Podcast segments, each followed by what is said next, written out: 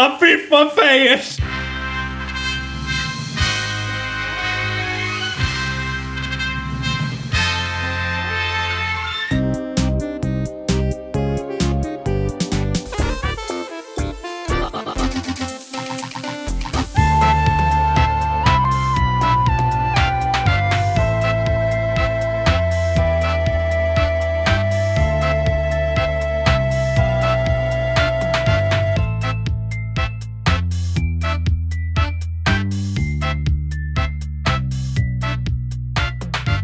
Series 10 of Project A Plus, a special 10 episode series in which we count down to 100. Episode 100, that is. Which also coincides with the end of the show. No, What do you mean? it's not like the death of Project A Plus. It's not like it ends at episode but it's 100. the, it's the end of the regular uh, doing. yeah. It's the end of the first 100 episodes. So, as part of our celebrate season of celebration, we are doing Project A Plus Random Edition, where we randomly select uh, two films that we've already covered on the show, and we're going to watch them again and then talk about them again. I know, exciting stuff, right? Yep. That's about all there is to it. So, I've already plugged in all the stats and everything into the computer. Are you ready to listen to the first movie we're going to watch? Yep, spin the wheel. All right. Now you gotta insert this wheel spinning sound effect here. The wheel stopped on number 58. Are you excited to see what number 58 is? Number 58. Number 58. What is number 58? Number 58 is the movie. Once Upon a Time in Hollywood. What? What? What's the movie? I didn't hear it. Once Upon a Time in Hollywood. Really? yeah. Fucking hell. I, I really don't have any desire to see that again. Well, you gotta.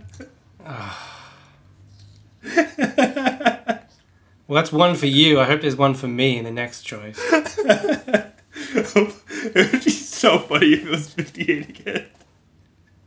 All right, you ready? Yeah. Okay. and the other number is number 17. 17 again? no, which is the bonfire of the vanities. Oh, God. I don't want to see that again either. Well, I could, I could do the, I could do the wheel again if you want me to. It's just That, two different. that goes against the spirit of the game, right? Oh, I, I don't care. I mean, uh, this is fine with me. I think it's funny. We But- have to do it. There's no. We've got no choice in the matter. All right, so um, I guess get ready for a double episode on Bonfire of the Vanities, which we did not watch that long ago, Nope. And uh, Once Upon a Time in Hollywood. Great.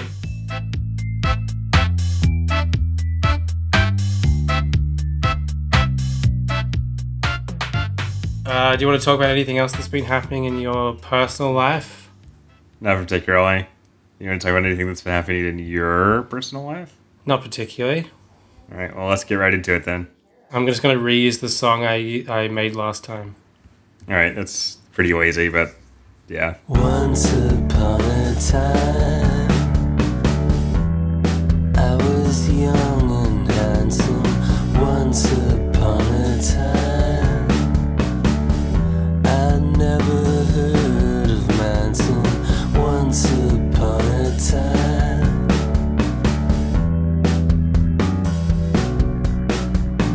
All right, he once Once Upon a Time in Hollywood. Uh, it's that film we talked about last time. Yeah, so uh, everyone knows what this movie is. It's Quentin Tarantino's what ninth film? Tenth. It's not his tenth film. It's his ninth film. That's what I said. You said tenth. You said tenth, No, I didn't. I said ninth. and then after that you said tenth No, when you were accusing me of saying it. you said it. We both said it. No, I didn't. I said it only in reference to your mistake, That's still saying it. but it, that's not me yet. Oh, so I didn't make a mistake. You did make a mistake. I didn't make a mistake. You sh- shut up. Shut the hell up. All right. I'm Uh, trying to recapture that so old you- magic. It's not working. so Let's you. talk about the Uh, that's because we hate each other now. But that was kind of the old magic in, in the first place anyway. It was one of us was not into it and the other person was kind of annoying them. that made for great audio. uh, well, it's impossible to. Uh, We can't force it though. It doesn't yeah, work. you can't force it. Yeah, exactly. So there's no reason to to try. Mm-hmm. Um, so you, uh, you, presumably everybody listens to this does what Once Upon a Time in Hollywood Hollywood is, right? Should we ask them? Ow.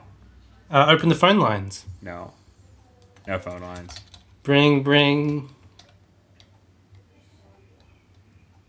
Bring, bring. All right. So, um, Hugh, uh, I guess the question that sort of attends these episodes is: Did your feelings about Once Upon a Time, time in Hollywood change at all? this could be a short discussion, Yeah. or it could be a drawn out discussion, depending on how many notes I've prepared. Why does the, the amount of notes matter? Um, because if I have notes to sustain me, I could go on for quite some time. And not if I just stop talking. If you stop talking, I can still talk. That's not true. This this podcast thrives on a back and forth between its two hosts. Do we like have a shared vocal tract or something? Yeah, yeah, we have a shared we have a shared um, throat and uh, other parts. Did that uh, Tom Six guy sew us together? Mhm. Uh, anyway, shall I answer your question? Did you have a question? Yeah. What What, did did you think think of of it? Do my fucking? Yeah. Did you like Alright. it? I cannot tell a lie. I was not bored, nor was I distressed when I watched Once Upon a Time in Hollywood for a second time, despite having exactly no desire to ever do this. In fact, I think the film is better served on the small screen with modified expectations because I already knew what I disliked about this film. Um, and that made it easier to just be carried along and enjoy the parts of the production that I liked.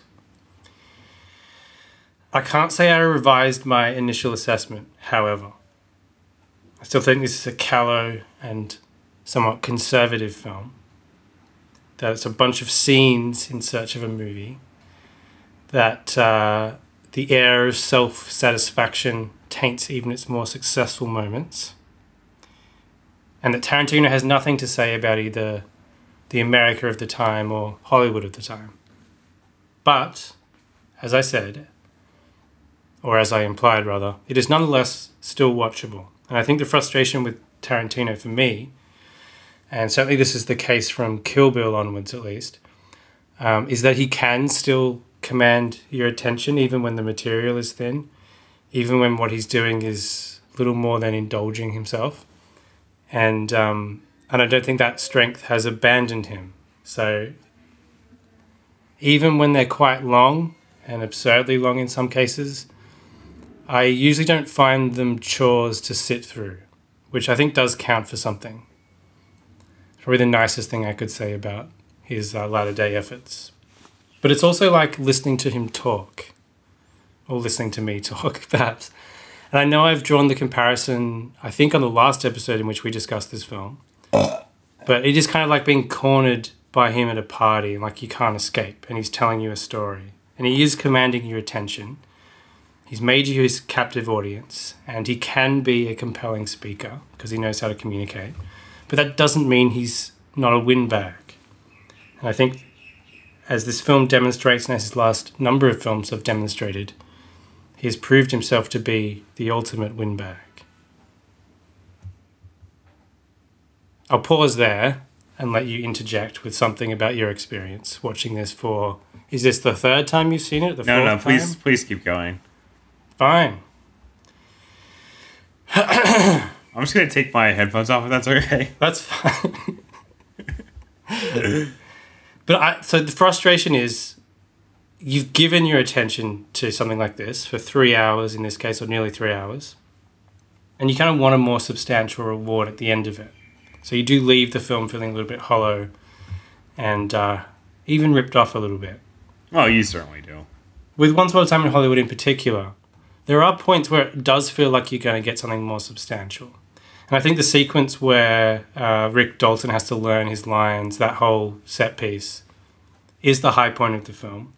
It is some of DiCaprio's best late career work. And I think if the film had narrowed its scope to what was being portrayed in those sequences, it was more like a, a more intimate portrait of an actor adjusting to a changing industry who had like had a relatively successful television career and you know had fallen on more difficult times and was trying to uh, come to terms with the changes around him and the new acting style if it was just kind of more focused on that aspect of the story and it didn't try to broaden its scope to encompass the culture in general or the goings on with the Manson family, I think it would have been a much stronger film. There are actually a couple of things that bothered me more this time around. One of them, as I as I mentioned earlier, was how conservative the film feels. So, in addition to the fact that its portrait of the film and television industry is more affectionate than anything, just the way it essentially equates all hippies with the Manson family rubbed me wrong the wrong way. I think. Um, not that not that there aren't many aspects of the hippie movement that warrant criticism, but I did I do have an issue with the way that he just positions all of them in opposition to like the old school real man like Cliff Booth and the glee with which they are ultimately dispatched at the end of the film. Um, and there was another issue which is something that I previously defended, I believe. I didn't go back and listen to the episode in which we talked about this film the first time around, but I do remember defending it. Um, and that is to do with the portrayal of Sharon Tate. So there was criticism at the time about the fact that she had no dialogue, and I think that's what that was what we were pushing back against, both of us on the podcast. And I still don't have an issue with that per se. I don't actually mind what he was going for, which is kind of presenting her um, going about her day to day activities on the periphery of the main story, focusing on um, Cliff Booth and Rick Dalton. And also like weaponizing our knowledge of her real life fate, you know, to, to give the film some tension or a sense of dread. But the presentation of her as this innocent, somewhat idealized figure, I think. Someone who's knockout pretty, but not merely pretty because she reads Thomas Hardy, makes for, I think, a pretty shallow portrait it doesn't feel like a snapshot of someone who lived and breathed, which is what I think that Tarantino wanted it to be. She feels kind of burnished of human edges polished until she gleams. So I think Tarantino mythologizes her more than he does rescue her from history. I always love. I I get to interject here. I always love it when you're um, in terms of you're you're obviously written in terms of uh, phrase come up in your writing and, it, and it, you try to make them sound like you're just saying them. I mean, it's, all written, like every word. I know, I know. That's why it's funny. Um, I said actually not every word, but most word, most words. Yeah, I'm just saying your script. Your your script is never more scripty when you say things like that. I don't normally say she feels burnished of human edges. in my day to day conversation. Man, that's yeah, that's, yeah. that's so mean. That's what that's what that's what you should have given it another pass. That's what I'm saying. You know what the giveaway that I was reading notes uh, really was? The fact that I completed all my sentences. You made a coherent sentence. Yeah. Yes. so, um, on the last um, podcast as well, I said that Tarantino would make a better podcaster than filmmaker or something glib like that. But having listened to the three hour Empire podcast he recently featured on, I recant that statement. Um, I think he'd be a drag as a podcaster as well. So there you go. That's my feelings about uh, Once Upon a Time, having seen it now twice. Now, how many times had you seen it before you watched it for this podcast? Uh, I saw it. It's watched it twice in theaters. Okay, so this was your third viewing and first at home. uh huh. And how was that experience? Yeah, yeah, still liked it. That's all I Cool. gotta say. All right, let's Bonfire of the. Vanities. yeah, let's move on. well, we gotta do trivia first.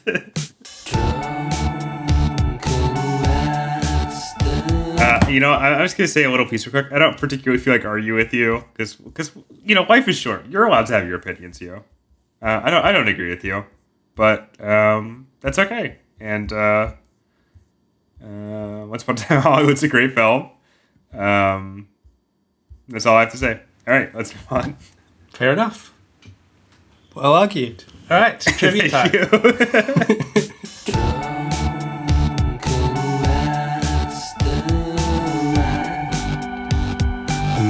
Thank you. mastermind is drunk.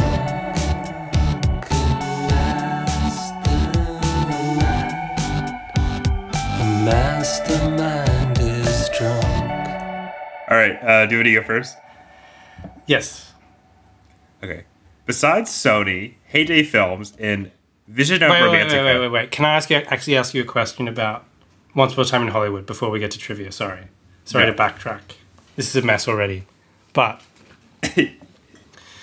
did you like have any different perspective on, on it watching it this time round? Like, was there anything you appreciated about it more, or was it just about the same experience? And you're like, yeah, this is still a good film that I like. Yeah, I mean, this is why this is such a challenging thing because I, I really didn't feel any different at all from when we last talked about it. So I, I don't really like have anything else to say. It's like That's fine. I was just curious as to as to whether anything had changed about that particular viewing, and the um, answer is still valid if it's no. So there we go. Anyway, trivia time. I may have appreciated it more just because I do that. That I had Uh, to watch it as well. Yeah, exactly. and I just you know watching you see it, you like when when there's all this like overwritten Tarantino dialogue to kind of people's out just just picturing you watching it and just ah grimacing like ah uh, you know it just brings it brings a smile to my face. Actually, speaking of the dialogue, um, this is something I hadn't prepared in my notes, Oh man. but I will say it nonetheless. I appreciated the fact that there is no big dialogue set piece, That's true. which is usually a given. In The closest one you get is like the Bruce Lee scene. is it though? Yeah, I mean that's like a pretty prologue monologue, but it's not like a. I mean, it's not like the typical Tarantino thing, which is like taking ah, random yeah, yeah, discourse. yeah. That's a that's a monologue, but there's no like there's no No, like, like, sustained sequence yeah. that is like carried solely on the dialogue. Like the dialogue is more incidental. there's there's not really like a big like Tarantino like moment. You know what I mean? Yeah, and I, Like, I no, actually like- appreciated that. I think I think it, it had a better vibe for that reason. Yeah. I will say. See, that's that's I, that's what I think I appreciate most about this film. It's just it's just a it's it's just a film that I like to hang out in. You know, I, don't- I don't disagree with you. That there's a reactionary streak, though. I do think its portrait of of hippiedom is a bit more complex than what you suggest. Hmm. But um, because and I think that you know when you when you see like Cliff Booth, there's affinities that he has with the hippies that are not especially like articulated, but there's definitely like a parallelism to like the life that he leads and the the way that the Manson family leads too. You know. Yeah, yeah. There's also that. There's also that scene where um, uh, uh, uh, Sharon Tate picks up that that hitchhiker and they just have like a normal conversation and stuff. So I think there is a bit. Uh, it's a it's a bit more complex. I do agree that uh, obviously Tarantino has no love for the Manson family, and I think maybe the film would have benefited for something that's a little more like nuanced, but. At the same token, I don't really have much affection for hippies myself, so I can't really say not because of their politics necessarily, but um, he's not engaging you with like the political aspects of it. All he's doing is like taking like the cultural like image of them, you know. So But I think the problem is not engaging with the political aspect Yeah. that was there as well. yeah, but I do think there is some political undercurrent to this film, which just doesn't really engage with it that much because like there's all these broadcasts that you hear about like the Vietnam War and stuff like that. Um, but you know he's he's primarily focused on like uh, just capturing more the feeling of the film. I mean, this is true of all Tarantino's films. They're all like film films, you know. Like I don't, I don't Yeah. really think that realism is his goal here at all, you know. Because like obviously there's this degree of uh, simulacra to it, um, like the way it tries to recreate like certain aspects of LA during that time. But you also get like the obviously like phony stuff like on the set and stuff like that. So uh, yeah, there's like a, it's like a clash of like faux realism and like pure fantasy, you know. So I don't know. Anyway, Yeah. I I think I'd appreciate it more as like a hangout vibey kind of film if it didn't feel so self consciously, um, if it didn't feel like it was so self consciously trying to be that, if you know what I mean. Which is often the problem I have with what Tarantino is trying, the effects he's trying to achieve. Yeah, I I guess I just didn't like. I, I just I don't really feel that um, you know try hardness. It feels very like just naturally what he, what he wants. You know what I mean? Like I, I, I, it doesn't feel like forced at all to me. You know, so but that's just a difference of opinion that we have, and uh, that's okay. Sweet. All right. Anyway, so let's get on to trivia. Trivia. Damn it, we had we actually had a conversation about the film, which is not what I wanted to do. It's such a rich Um, film that you couldn't help it. yeah, yeah. Um, I did notice that like every every female character I think gets introduced with her feet, including the the ten year old actress, which I thought was a little weird. Oh, did he show her feet as well? No, well, the the way that he introduces, I mean, just to show her feet, but you see, the way that she's introduced, it's like a western shot where like you see her boots and then it like pans up, you know. Ah, yeah. I was like, this is a little strange. but you know what? Uh, given Tarantino's obvious fetishism versus the completely desexualized um, world of the modern blockbuster, I don't I prefer. so, what do, you, what do you think about that, Hugh? What do you want to say, like Black Widow fucking or, or something? What? Yeah, yeah. uh, duh. all right, um, all right. Let's do it.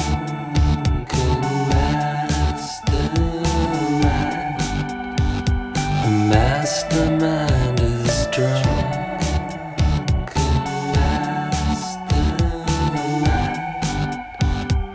Mastermind is drunk. So, uh, do you want to go first? Do you want me to go first? You go first. Okay.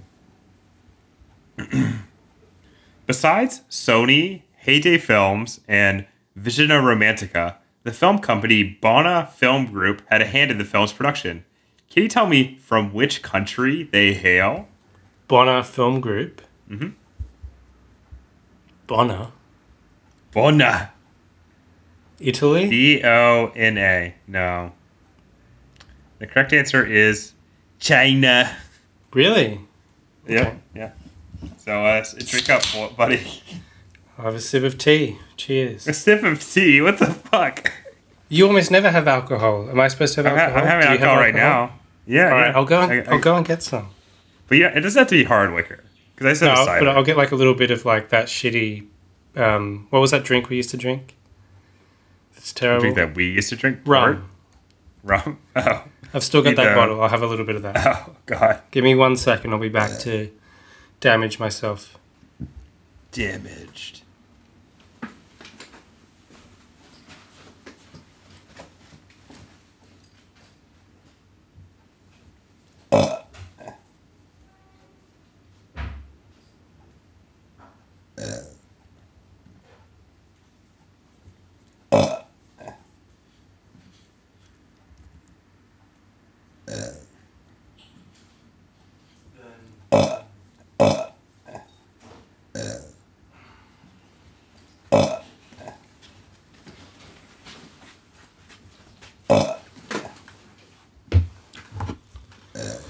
All right, I'm back. I can down my punishment now. Cheers. All right. Drink up. Yum. Tastes like gingerbread. Tastes like gingerbread vomit. Remember? My turn. Do I remember, do I remember fucking throwing it up a bunch? Once upon a time in Hollywood, cinematographer Robert Richardson has had a long and storied career, working multiple times with not just Tarantino, but Scorsese and Oliver Stone. His next film, currently in post production, was also made with a director he has worked with before. Can you tell me either the name of this director or the name of the forthcoming film? It's in post production. Yes. Hmm. Pretty generous question right there. I don't think so. I'm giving you two options for the answers. That's pretty generous. Can you give me a hint? No, because the question is generous enough. Uh, I honestly have no idea who else he's worked with. I'm just gonna go with that. Uh, this Joaquin Phoenix movie I was I was looking up uh, earlier today, which is "Come On, Come On." Is that right? No. Yeah. What's the answer? Okay, I'll start with the director. The director is Andy Serkis. Can you guess the film now? Um, the Jungle Book Part Two. No, it is Venom. Let there be Oh, carnage. Venom, Venom, Venom Two. Yeah, let there be carnage. really? Man, I'm so excited for that movie. I, I completely forgot Andy Serkis is directing that. And he's worked with Andy Serkis as director before. Is cinematographer? You mean? I mean, like he's worked with Andy Serkis when Andy Serkis directed his previous film. All right, you ready for number two? Yeah. Can you tell me which famous former child actor auditioned for but ultimately did not receive a role in the film? A child actor. Or did you say famous former child actor? Former child actor. ah. Dean Stockwell? No. the answer Oh, no, is no, uh, not him. It's He too wasn't a child actor. It's too late. Yeah, he was. Russ Tamblyn? No. Okay. Uh, oh, no, Dean Stockwell was as well, yeah. So. Yeah, they both were. Or maybe Russ Tamblyn wasn't. No, Russ Tamblyn was. Um, anyway, the correct answer is Macaulay Culkin. So Ah. drink up. Wow, that's uh, He has kind of Manson-y vibes, actually, so that, Yeah. that would I'm kind of surprised he didn't get like as the guy who gets his like teeth kicked out or whatever. Hmm. I mean, he doesn't. He's not young enough to be that character, I don't think. But he does have the right vibe, especially now. Yeah, yeah. Okay, my turn. So I drank. Um, there are some famous children among the Manson girls at Spahn Ranch, Some famous children. including Harley Quinn Smith, daughter of Kevin. Hmm. Can you name the daughter of another famous Hollywood figure? Yes, Maya who Hawke. also appears. What? What'd you say? Maya Hawke. No, no, no. You haven't let me finish. oh, okay. Sorry. Can you sorry. name the daughter of another famous Hollywood figure who also appears and whose father has previously worked with Kevin Smith? Um, I feel like I looked this up, but I've already forgotten.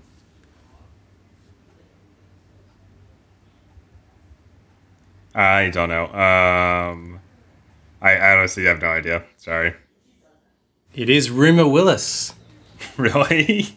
Yeah, His father has also worked with uh, Tarantino too. that's right. All right. Well, that's uh, zero for two for me. All right. And me too. All right. this, might be, this is my favorite question.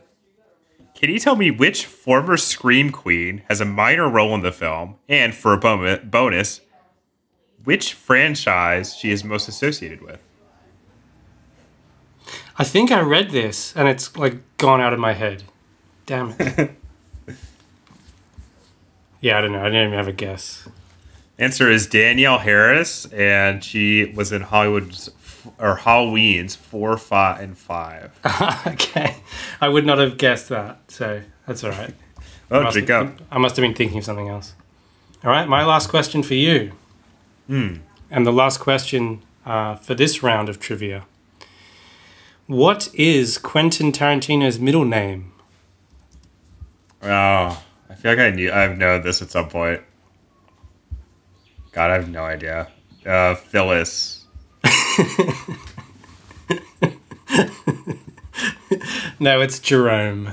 Ah, you know what? I did know that. well, whatever. So zero for three for both of us. all right. Uh, shall we move on to um, my favorite movie of all time? Uh, Yeah, let's do it. Bonfire of the Vanities. All the media is fucked.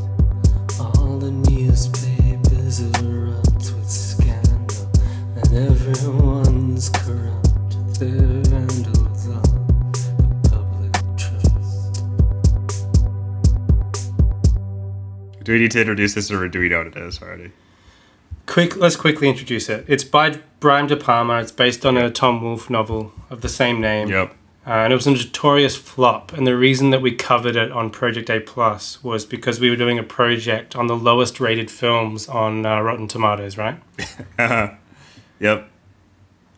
All right, Hugh. So, did your fa- fa- did your uh, opinion about uh, Bonfire of the Vanities change much between viewings? Um, I mean, no. I will say this was this was very difficult to sit through a second time. I would agree with that a bit opinion. It felt like it went on forever. It felt like it was ten times longer than Once Upon a Time in Hollywood somehow. Um, You which know, is a uh, compliment to Tarantino again. for, for some reason, I uh, rated this three stars on Letterboxd with my last viewing. I must uh, say I have no idea what I was thinking. um, you know, I think uh, I feel like this is a film that kind of puts a why to the auteur theory to some degree, right? and I'll say it like I'll put it like this: because you know this this this movie fucking sucks. It's racist. It sucks. It's not funny. Yeah, it's terrible. It's terrible. And um, you know, I, I think one of the big precepts of the auteur theory is that an auteur is supposed to elevate the material that they have have uh, you know that, that they bring their skills to. You know. And uh, you know, in fairness to De Palma, the material here is is god awful. You know, it's it's absolutely terrible. Yep. So it's hard to blame him too much. And you know, and he does try to direct it as much as he can. It's hard to really blame him necessarily, you know. And I, maybe if he had gotten his way with like casting some of that other stuff, like the movie would have been more interesting. But it's really bad, so who knows? Um, Willis is terrible. Hanks is terrible. Wait, I'm gonna I I'm gonna push back actually because something did occur to me this time around that I don't think I articulated um, after viewing it for the first time, or I don't think I appreciated.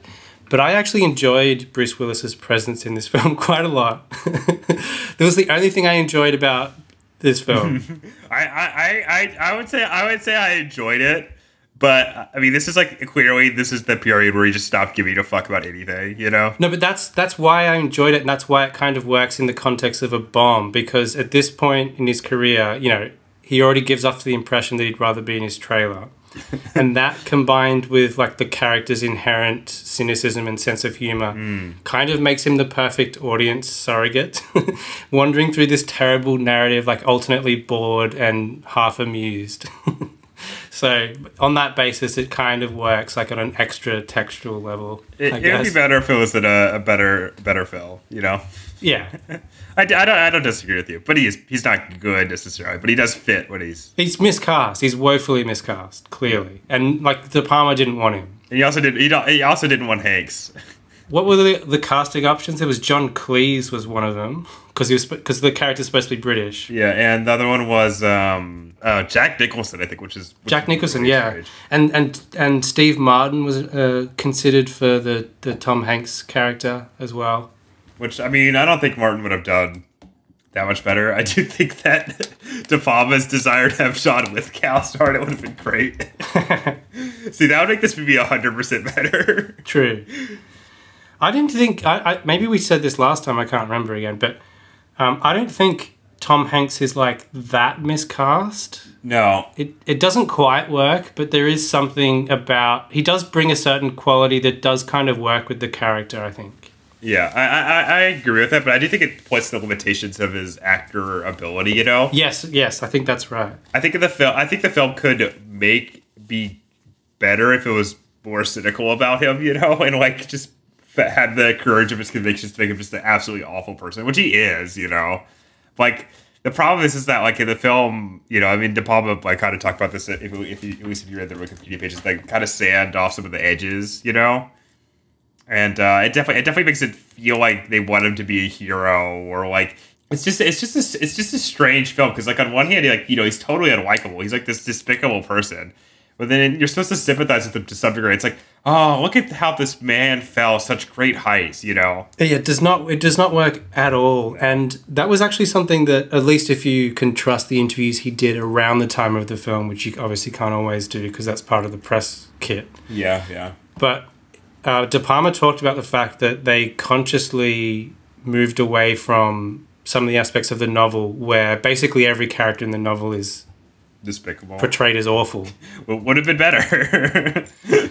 And in this film, one thing that he said he wanted to do, or someone wanted to do at least, maybe the screenwriter, I don't know, um, was have that parallel narrative where, or parallel trajectory of the characters where um, Bruce Willis is the journalist uh, starts off with some integrity, maybe, yeah and then and but nothing of material worth, like he's a failure.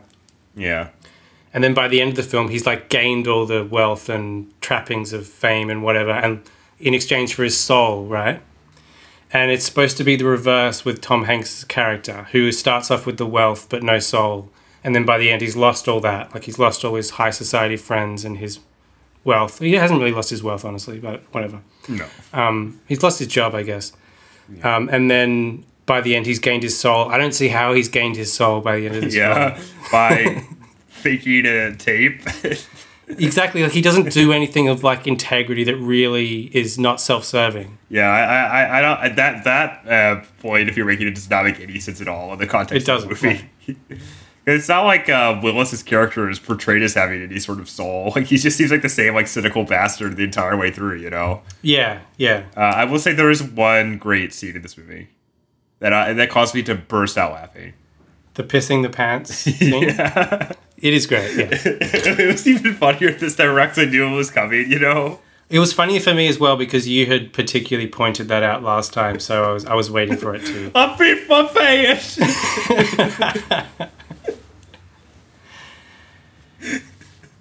I don't know if this Yeah, is a, this is something I- inherent in the original novel because I don't have any desire to read it, but it's that type of satire that comes from someone who either profits by or is not harmed by the, the corrupt institutions Yeah. that it's attempting to satirize, right? Yeah, because it really is just like, oh, the world's corrupt. What can you do? Yeah, like it mocks instead of attacks or sneers instead of probes.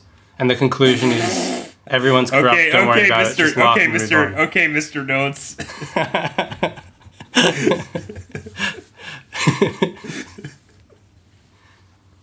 Oh, I mean, it it really feels like the moral of it used to be is like everyone's corrupt, so you might as well just be corrupt too. You know what I mean? And that's Yeah. that's terrible. That sucks. like fuck, fuck you, Tom Wolfe. and yeah, I really think I mean De Palma's like a pretty political filmmaker. If, if you get down to it, I think this is like one of his like most vapid films in terms of its politics. You know? Oh, yeah, certainly. It's de- definitely does not have the same like scorched earth feeling as something like uh, Casualties of War or uh, Hi, Mom, which are both great, great movies. But this is just like it's like totally toothless. It's boring. It's not funny. Just it just sucks. It's it's way too long. It's very difficult to watch twice. it is. I did like the the opening sequence. That's like the time lapse of New York. I thought was pretty good. So that's something. But yeah, none of the perform. I mean, I, I think Melanie Griffith's like kind of fun. yeah, I agree. Um, but she's like the only like bright spot in terms of like actually enjoying the performances as they are like presented. You know what I mean? Hmm. Um, yeah. So uh, zero out of zero, zero out of five is what I would give. He should have just like De Palma should have just put like a heist in the middle of it or something. Just like, he can go back to his old toolkit and just at least like have some tension or something. What's what he does is like Dressed to Kill. You know the sequence where they're, they're just like seduced each other at the uh, art museum. Should Yeah, yeah. Like you just make tension out of nothing if you really want to. You know. All right, should we uh, get into trivia? Let's do it.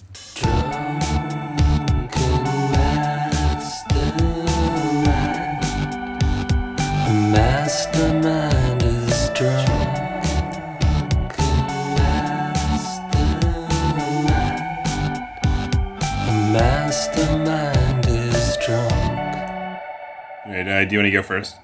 Uh, yep. Mary Alice, who plays the mother of the hospitalized youth in the film at the center of the court case, also appeared in another film featured on Project A Plus. Can you name this film? Um, oh boy. Um,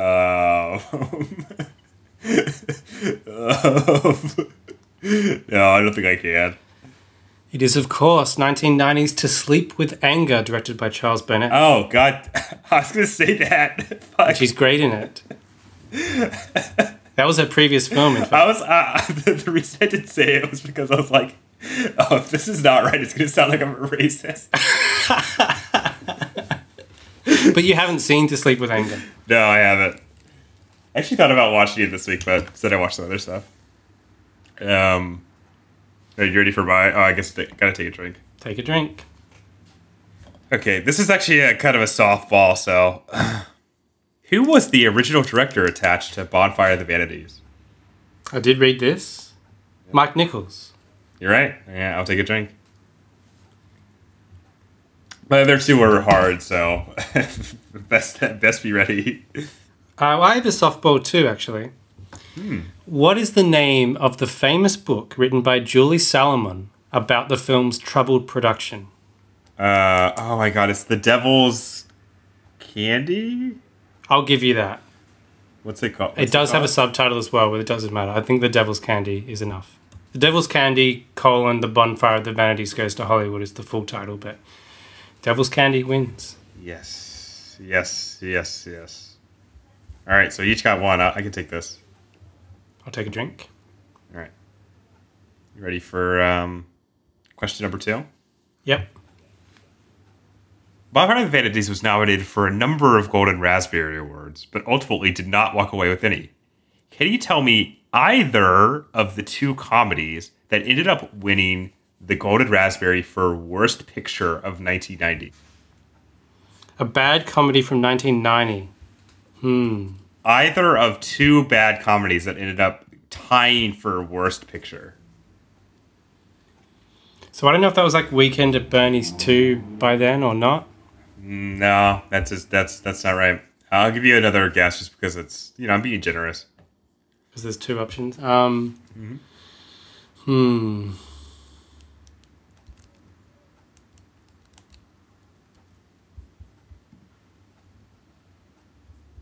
No, no, that's all right. I can't even think of another bad comedy from that year. All right. Off the top of my Well, head. the correct answer is either The Adventures of Ford Fairlane, which of course starred Andrew Dice Clay, Yeah, I didn't know that.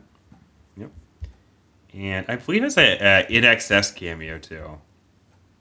Hmm. Um, and the other one is Ghost Can't Do It, which is a Bo Derek comedy that co-stars uh, our great president or former president Donald Trump. Okay, I, I haven't heard of either of those, so I had no chance. Uh, you know the other films that were nominated for uh, Worst Picture that year? Mhm. Okay, Bonfire of the Vanities, like we already said. Rocky Five, and can you guess which of your one of your favorite musicians' films is nominated for Worst Picture for this year? Graffiti Bridge. you are right. Graffiti Bridge is great. yeah, I, I don't doubt it. All right, um, your turn. I'll just have a drink.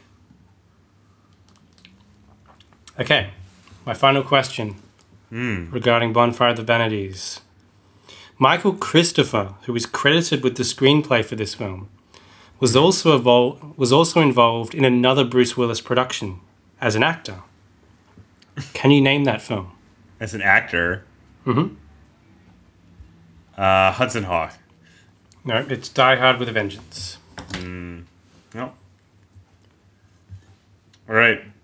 Here's the question to see if we uh, we tie here. You ready? Mhm. Saul Rubinek has a major role in the film. Can you tell me which action franchise he has had a role in multiple injuries? I can give you I can give you a clue if you want. Yes, please. Uh, he does not play the same character in these multiple injuries. Uh, Fast and Furious. No, the correct answer is the Death Wish movies. Ah, wow. yep, yeah. I, I like him actually as an actor. Yeah, he's he's fine. He's not good in this. Like the role is not good in this, but I think he's a good actor. I actually think he was misserved on Frasier uh, in his latter appearances. They did the character dirty. All right, uh, should we move on to um, bonus features? Yep. Bonus features, bonus, bonus features, bonus features, bonus, bonus features. I watched quite a few films, though um, some of them were rewatches, so I won't go too deep into them. I watched The Stranger, Orson Welles' uh, Nazi-themed noir, and then I watched The Stranger again uh, with a commentary track. Uh, pretty good little flick. I watched a director. uh, Okay, actually, here's here's a uh, thing of yours. So I watched a um, film by one of your favorite directors, uh, Billy Wilder. Could you guess which film it is that I watched of his? Um, Levante. I don't know. No. Oh no. Nice try. Uh, give give me another one. Um, that film starting with B that everyone hates. A little more obscure. Um, a Foreign Affair. Uh, no, the correct answer is uh, a film uh, variously titled Death Mill slash Nazi concentration camps, What is which that? is which is a uh, tw- it's a twenty minute documentary film he made uh, that uh, is basically just uh, edited together uh, footage of concentration camps um, after they'd been liberated that was shown in Germany and in the United States. Um, and uh, it's extremely depressing, as you might imagine. Um, uh, yeah. Um, but there is a, a undoubtable historical value to forcing yourself to watch something like that, I think. So I don't know if I would recommend it necessarily, but I do think that everyone should be forced to gaze upon the image and, and realize the absolute uh, worst of humanity. So there you go. That's my recommendation for you. So it's not like a pizza movie. Yeah, well, I mean, it can be. uh, I rewatched Seven Samurai, uh, which is Oh, just, really? just just a great film. You know, sometimes you go into watching uh, these masterworks, right? And you're gonna be like, okay, whatever. You know, it's it's a, it's like you feel like you're checking off a box to something, even if I've already seen Seven Samurai. But uh, you know, it's a constantly surprising, uh, fully alive epic and I think it's just simply masterful. I know that you agree with me, so that's good. It's very entertaining because I, I as you know, I did used to rewatch it like weekly at one point. I watched it. I watched it all in one sitting, only getting up to use the bathroom occasionally. So Good boy. Yeah, yeah. Um, I watched another Japanese film, another classic Japanese film. Not, actually, this is the first film by one of the big like three Japanese directors that uh, Mizoguchi. that I'd seen. Yes, I watched Ugetsu or Ugetsu Monogatari. Wow. Um, Great which you have seen. You wa- uh, uh, you have one, one of my favorite uh, anecdotes that you have is about watching that in in uh, the Cinémathèque Française and understanding about half of it. So Oh, oh less than. Uh, so you're one up on me. You've watched it with English subtitles. I actually understood what was happening. uh, but a- a- absolutely great film. Uh, I don't even. Uh, sometimes you watch a movie like this, you just don't even know what to say about it. It's just that's so evocative, so haunting, so beautiful, and uh, it's it's really great. I highly recommend watching it. Um, I watched a Korean film called Save the Green Planet, which I thought was eminently enjoyable, which is this absolutely bizarre film about this um, psychopathic, well, I would say loner, but he does have a girlfriend, man who is hooked on um, basically an Adderall stand in who uh, is convinced um, that certain um, there's an alien conspiracy to um, basically seed the human race with alien DNA, and that only he can uh, put a stop to it.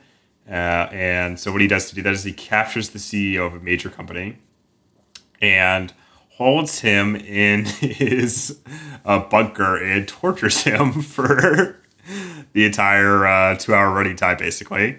Um, this is uh, extremely strange, very uh, disturbing, but uh, in that sort of like classic new Korean cinema style, uh, funny and tonally, um, let's say, multivalent.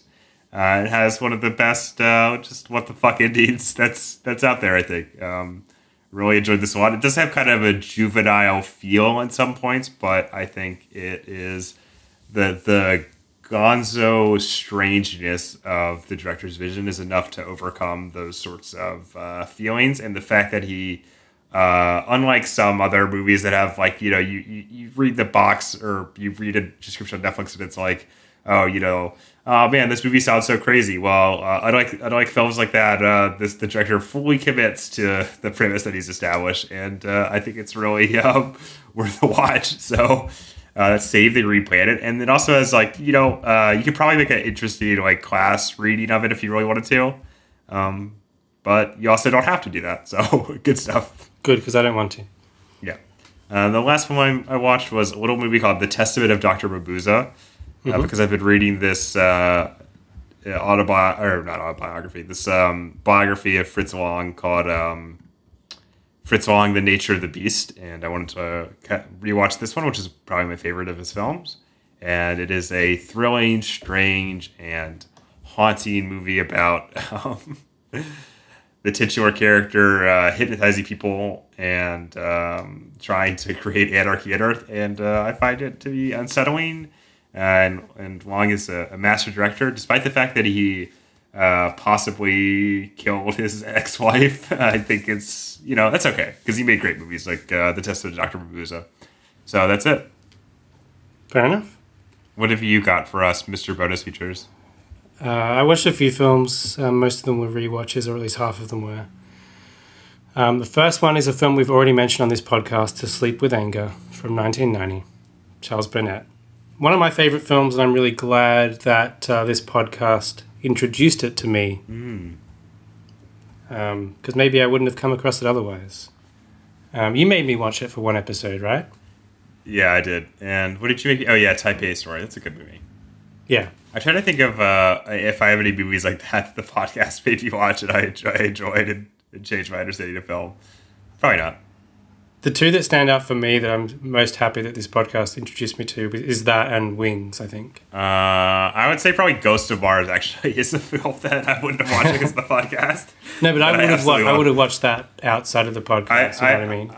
I really don't think I would have. So that counts for me. I think um, also uh, uh, what, what's the second of the uh, Koker trilogy? Was it Through the Olive Trees? No, Life and Nothing More. That's another one that I never would Hmm. have watched on my own. That I thought was absolutely fantastic. I know one for you actually, Wanda, right? Oh yeah, Wanda. That's good. Um, though I, th- I think I would have watched that without it because one of my friends is a really big fan of it, so I bet he would have Hmm. convinced me to watch it at some point. Um, Diary of a Shinjuku Thief, War Machine, uh, Just a Gigolo. I mean, we should have re- we should rewatch that. um, yeah, that's about it. Um, so I've already talked badly about To Sleep with Anger once. I should probably not uh, make that same mistake again. But kind of following on from what you said, I think the more I like a film, the more difficult it is to express exactly why I like it, unless I was actually tasked with writing about it and I spent time really thinking about it. I find it difficult to like improvise about films I really like because they kind of hit me in a different way. It's not just like a straight intellectual level where you understand exactly why it's working on you. You know what I mean? At least Yeah. if it's really good, I think. And this does transcend all the elements that uh, went into making it, even as all those elements are exceptional anyway. Especially, um, I think, um, Danny Glover's performance. Uh, as, as I talked about last time, he's not an actor that I was uh, ever that much of a fan of from the limited exposure I had to his work, usually in like trash like the Lethal Weapon franchise. Well, you, you Um, disagree with his politics, right? Yeah, yeah, I hate his politics. Yeah. You, you hate labor movements. Yeah. But like to That's sleep, what I thought. like he had the the thing that put me off him as an actor in some of the roles that I had seen in usually pretty mediocre films, so it's not necessarily his fault. But like there was kind of like a sanctimonious quality in the way that he carried himself, um, and that's kind of weaponized in this film in a really effective way. He puts in an amazing performance. It's one of it's one of the best performances um, that I can name, I think. And everyone's really good in the film. Um, we talked about Mary Alice in the context of, um, a movie that she's not that good at. well, she's fine for what the film is She's asking her to do, yeah. but she's barely in the film. Uh, the Bonfire of the. Vanities. She's she's excellent here. It's so it's so sharply observed. Like you really see his kind of documentary background, um, or the DIY kind of slash hybrid documentary background. Um, even in the context of a more uh, conventional kind of narrative structure, in the case of this film, um, I, I think it's an amazing film, and um, you should watch it. I also watched another Charles Burnett film. Uh, this time, a 12 minute short from 1995, that I believe was like commissioned for French television or something called When It Rains. Um, the reason I watched this in particular is um, kind of bizarrely, Jonathan Rosenbaum put it on his top 10 list of favorite films of all time for one list at some point. Um, I don't think it was on his Sight and Sound list, but it was on some, or maybe it was, I can't remember. It was on some list that he made, which is a, a strange honor to award a film that is only 12 minutes long. Um, that's why. Yeah, that's why Jonathan Rosenbaum is a Chad, and we're virgins. That's right, exactly. And you, you, if you watch it with the context of that, like, oh, this is going to be one of the greatest things I've ever seen in my life, it probably does it no favors, really, because it feels like a very small, uh, intimate film, and a, and, a, and a very simple story that it's telling. Um, but I nonetheless really enjoyed the film for what it was, and it, and it did make me curious to revisit it as well. It is only twelve minutes after all. Uh-huh. That's no skin off my nose. Um, and I really like it's clearly like low budget. um, and shot with maybe like a 16 mm camera. Uh, and I really liked the the uh, the visual st- side of it, um, as well as the way it integrates poetry and jazz and documentary. Um, good stuff. Uh, I also rewatched uh, Beau Travail. So To Sleep with Anger and Beau Travail were the same uh, order that I made around Christmas time um, from a company that supplies UK editions of Criterion films. So I picked those up because they were on special. Um, I liked Beau Travail even more this time around. Good film. And even knowing that the ending is coming, still like floors floors you, which is kind of an astonishing feat. Um, it still makes me cry. But an amazing film. It like doesn't put a foot wrong at any point. It's kind of astonishing. No. Yeah, it's like perfectly crafted for sure. And I yeah, I like it even more now actually. And last night I think I watched The King of Comedy. I was kind of falling asleep. Um, this is a film that I had watched uh, ninety percent of in university, I think, and uh, for some reason I never saw the ending. Maybe I had to catch a bus. I don't know. um, and uh, this time around, I watched it and I was kind of falling asleep. So maybe this is not a fair viewing, but I did manage to see the end of it. Wasn't it actually a huge fan? I thought it was okay. I kind of found it a bit like, yeah, I get it. if you know, You're talking I about the Stephen you're talking about the Stephen Chow film, right? yeah, yeah. That's what I thought. Um, I found it kind of lame. I will say that's my review of the King of Comedy. Lame, lame. I want something more hard edge, like the Joker. Lame. Yeah, Joker's a much better film. Alright, uh, what else did you watch? Is that it? That's it. Okay, great. Well, that's the end of the podcast, I guess. you think that was a good episode? Amazing episode. All right, what do we got next time, Yo? Uh, you sent it to me. Let me have a look.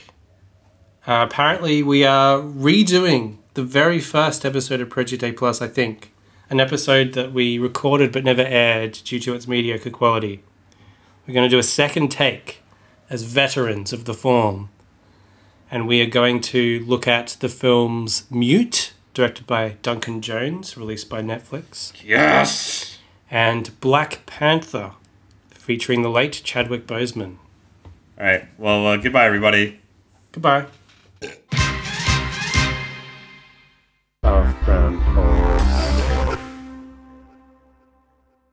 Happy Buffet!